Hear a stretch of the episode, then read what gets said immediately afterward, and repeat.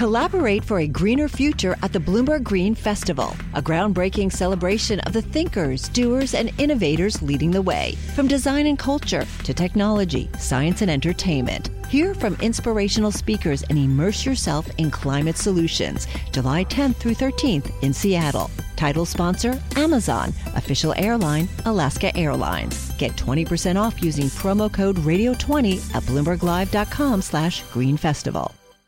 Now we're joined exclusively by Kyriakos Mitsotakis, the Prime Minister of Greece. Prime Minister, thank you for joining us. I mean, it's been quite a week for you, I have to say, and the UK. The Prime Minister of the UK, uh, Rishi Sunak, cancelled the meeting with you, accused you of grandstanding and ruled out allowing some Parthenon sculptures to leave the British Museum. You seem to have a cordial meeting with his opposition.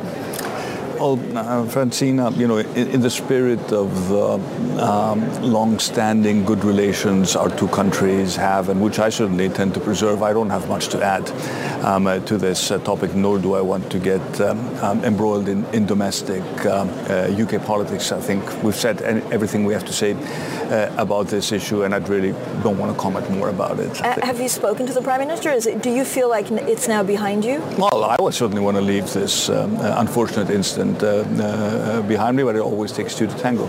Have you spoken to him? No. Okay, maybe you'll get a call, maybe after this interview. Mm. Prime Minister, there's a lot to be done here at COP28. Are you confident that there's going to be something meaningful instead of just talk?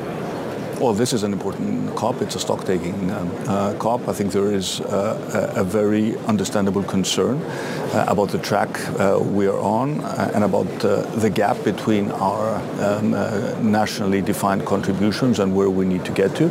And coming from a country which suffered the devastating consequences of the climate crisis this summer, I cannot just but urge everyone to, to, be more ambitious in their goals.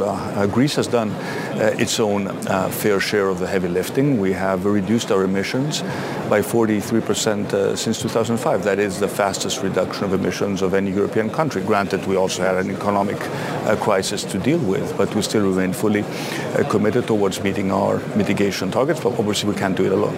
I mean, you also have growth, which helps if you have money to spend on this. So, yeah. uh, what kind of advice do you give? I mean, there are leaders here, and without maybe giving advice, like, mm. what's the biggest challenge right now to a leader that wants to do good but that can't quite get there?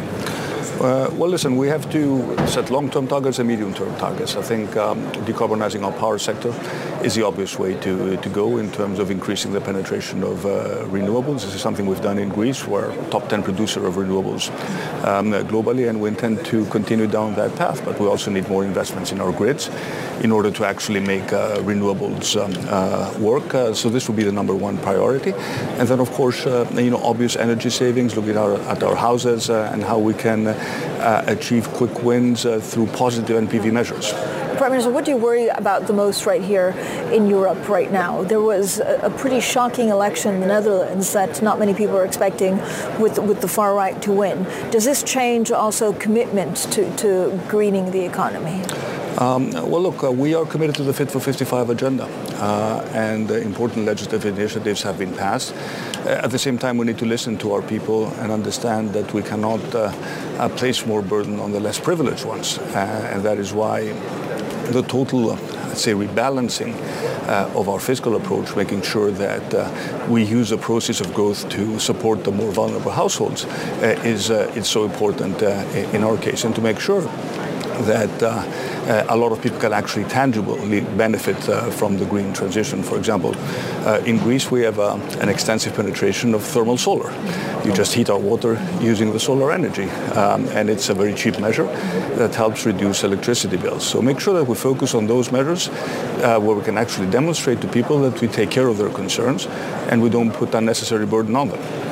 But overall, do you worry that there's a tilt, that there's more d- domestic uncertainty in a lot of big European uh, countries? I'd say yes and, right? yes and no, but you look at other countries, you look at Poland, uh, you look at Greece, for example, reasonable, yeah. moderate, center-right. You got elected in the summer. Government with a strong majority, a very strong mandate to deliver growth, um, uh, growth rate uh, way higher than the Eurozone uh, average. These are all good signals. You can actually run a moderate center-right government, um, uh, obtain a large majority, uh, as long as you continue to deliver benefits uh, for, you know, for citizens.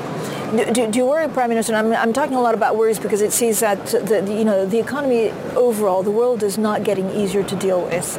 We talk about onshoring. We talk, for example, about a lot of the green technologies mm. coming back to the U.S. We talk about the rift between U.S. and China. If you look at these these big issues, what do they mean for Europe? Well, um, Europe uh, has an important uh, uh, role to play in terms of carving out its own uh, agenda regarding its own strategic uh, uh, autonomy. Um, we are leaders in the climate change, but we can't do it alone. And certainly we don't want to put uh, uh, European businesses at a disadvantage compared to the US or to Chinese businesses. Look at shipping, for example. We want to decarbonize uh, shipping, but shipping is a global industry, and we want to make sure that uh, our shipping is not uh, uh, placed in a position where you just have, you know, ship owners move their flags to other countries. But so how do you do that? Again, it's, it's extremely difficult. And if you look at shipping, I mean, it, it takes a huge amount of capital at a time where interest rates are high to either rebuild or actually repurpose a lot of these shipping. Well, you, you, do it by offering the right incentives and by making sure that you spread, uh, you know, the, the burden equally on, on everyone. Not an easy exercise. Uh, you need to use technology um, um, uh, and to make sure that we're at the forefront of the technological innovation. But we certainly want to want to want to get to that point.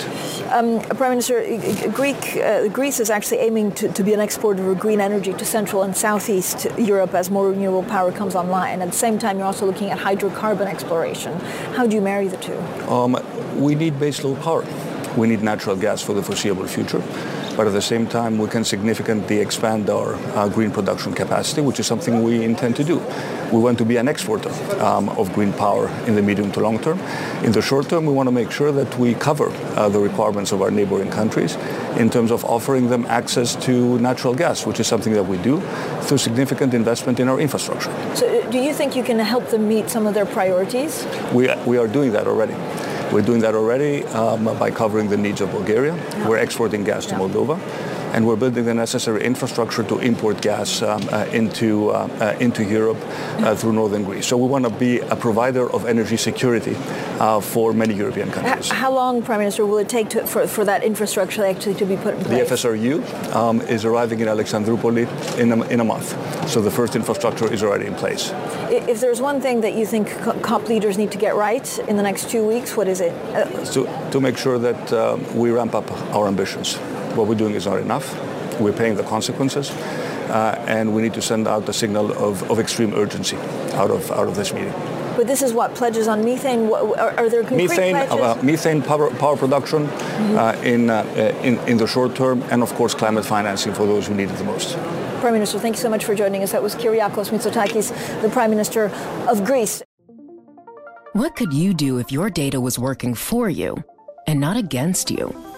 With Bloomberg delivering enterprise data directly to your systems, you get easy access to the details you want, optimized for higher level analysis, and financial data experts committed to helping you maximize your every move.